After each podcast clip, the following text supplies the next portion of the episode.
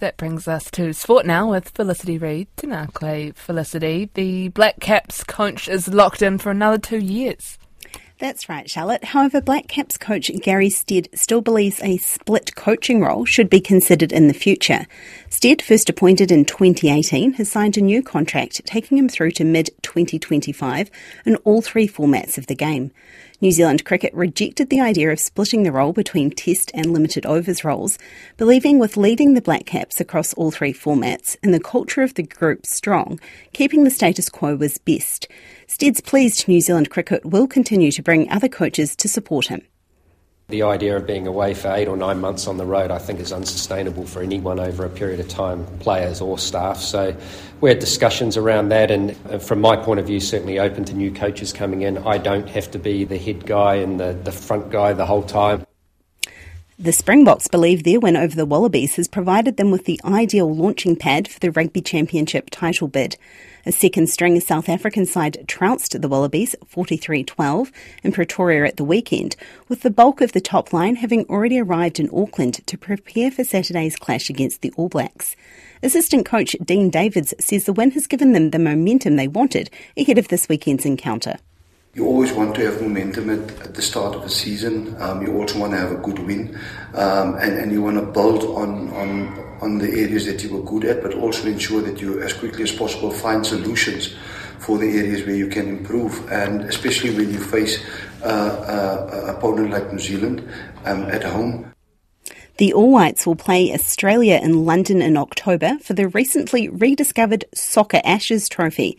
The two sides will play for the trophy, which was thought lost until April this year, for the first time since 1954.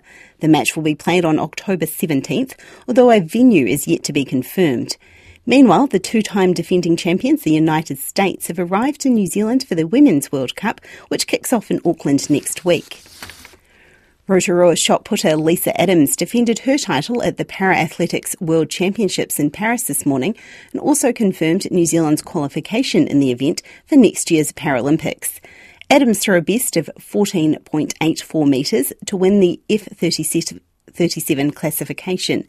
Sister and coach Dame Valerie was on the phone from New Zealand during the competition, while Lisa says it was nice to have her brother, NBA star Stephen, on hand to watch her he's never watched me before, so it was really cool to have him here. So I've got a couple of days before I fly back home, so I'm just going to hang out with him.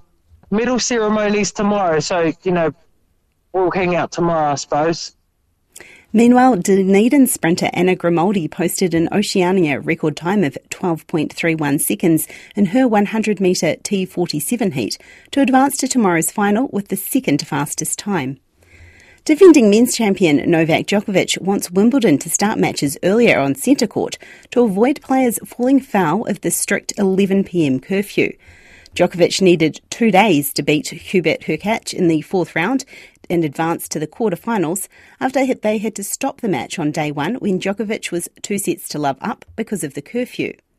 Meanwhile, top seed Carlos Alcaraz came back from two sets down to beat big serving Italian Matteo Berrettini in four sets.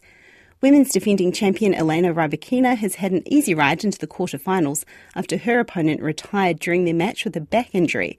She will play Ons Jabeur in the repeat of last year's final.